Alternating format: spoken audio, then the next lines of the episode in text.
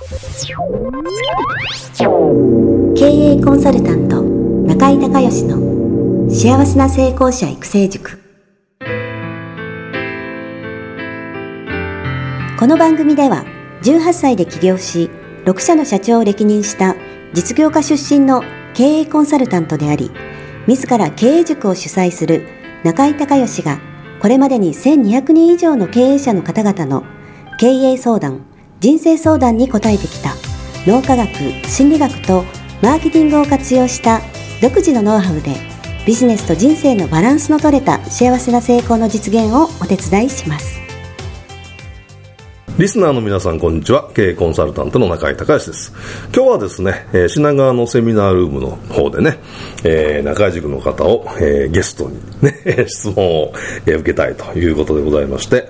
えー、今日お越しいただいているのは、東京は小平市から来ていただいたようさん。はい、はい、ようです。はい、ようさんよろしくお願いします。はい、お願いいたします。簡単に自己紹介お願いできますか？はい、えー、私は小平市に住んでいまして、まあ、えー、幼稚園や保育園の先生、はい、または、えー、保護者の方にコミュニケーションをお伝えしたり、はい、またお片付けのレッスンもしています。はい、はい。えっ、ー、とコミュニケーションとお片付け。そうですね。はい。わ、はい、かりました。じゃあ早速質問お願いします。はい。えっ、ー、と私はまあコミュニケーションとお片付けのレッスンをしているんですけどもその時に、はい、えー、まあ、集客っていうのが、はいはい、えー、多分これからもずっとつついて回ると思うんですけども、はいはい、えー、来ていただきたいような方、はいにどのようにして、えー、周知をしていったりとか、はい、えー、どのような方にこうアクションを起こしていいのかなっていうのが今はい、悩んでいるのでそこのところを中井先生にお聞きしたいなと思っています。はい、まずね根本的な考え方ね。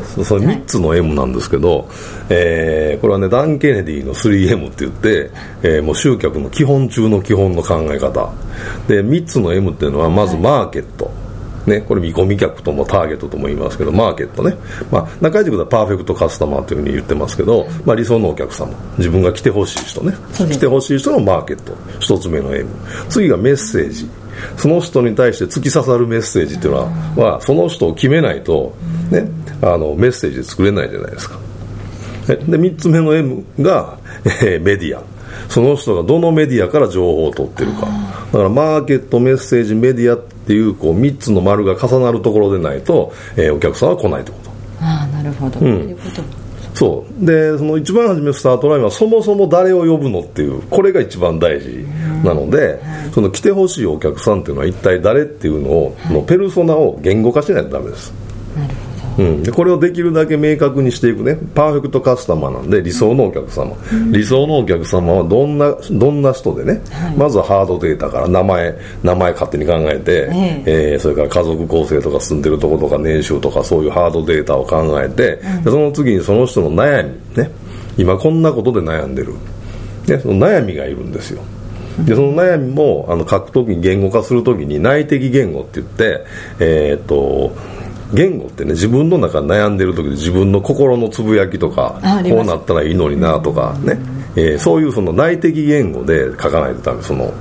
パーフェクトカスタマーの悩みを、ね、でその次は望み。でどうなったらいいのじゃそれがっていう。でこれも一緒でこうなったらいいのになとかならないかなとか、ね、みたいなやつをこれも内的言語で書かないとダメなんですよ、ね、でそれで、えー、その人が一体どんなことに悩んでる人人でどんなことを望んでる人なのかっていうことをはっきり言語化して明確化する。それが一つ目の M ね。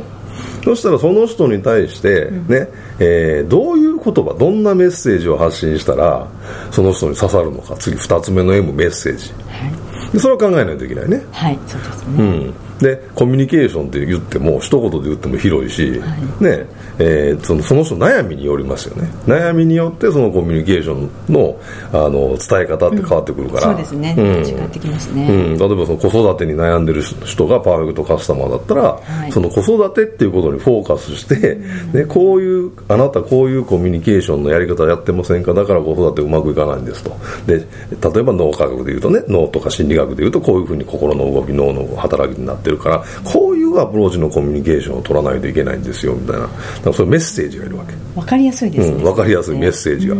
そして最後その人がブログ読む人なのか、ね、インスタ見てるのかいつもフェイスブック見てるのかっていうメディア、ね、を、あのー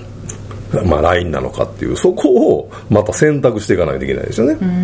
で多分ね今のあの子育て中のあのお母さんだったらね多分日経新聞読んでないね。読んでないね、はい、だから日経新聞に広告出しても反応ないね。っていうことなんですよね。だからマーケットメッセージメディアっていう3つをね、しっかり整合性一貫性があるようににちゃんとその作っていくっていうこの作業。で何回も言いますけどあの一番大事なのはパーフェクトカスタマーです。なのででそもそも誰にっていうのをちゃんと作らないといけないと思いますね。でで片付けに悩んでて子育てに悩んでる人は多分いないと思うので、はい、もうほとんどの方が、ね。はい、だから、あのー、その商品のラインナップとしては表に出すのはもうそのえコミュニケーションだけでで来られた方と信頼関係ができた人にこんなんもありますよって後から見せるって形。なるほど。でないと、ね、子育てと片付けで両方悩んでるっていう人少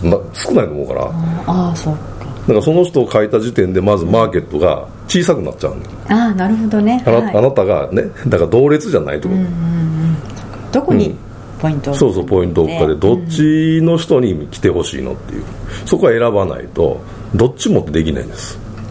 そうするとメッセージがボケちゃうからどっちも来なくなる。なるほど。じゃあ、うん、どこかにやはり特化したい特化しないとダメですねはい、はい、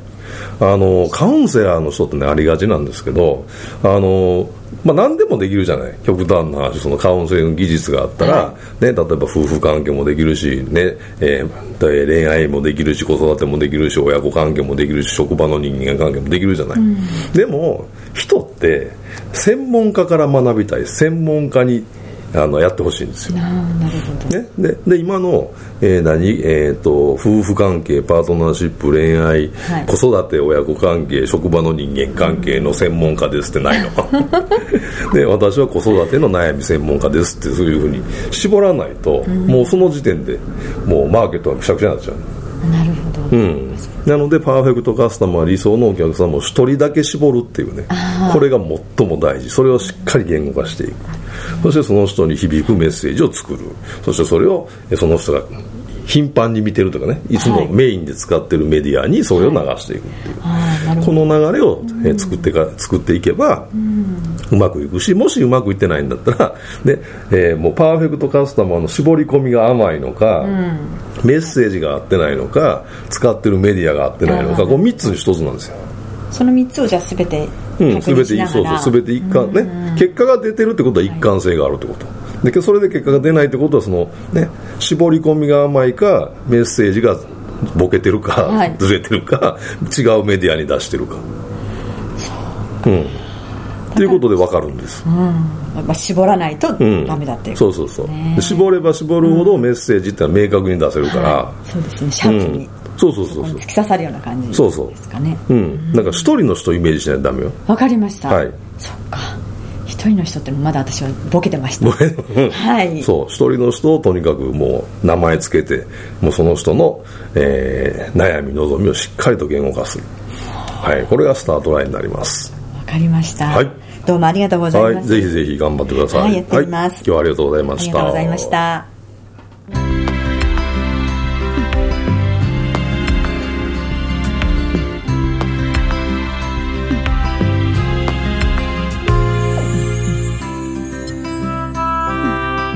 今回の番組はいかがだったでしょうか。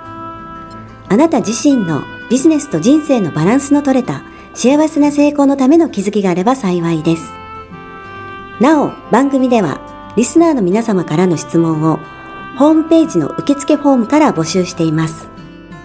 また、全国各地から900名以上の経営者が通う中井隆義経営塾幸せな成功者育成6ヶ月間ライブコースに関する情報はホームページをご覧ください。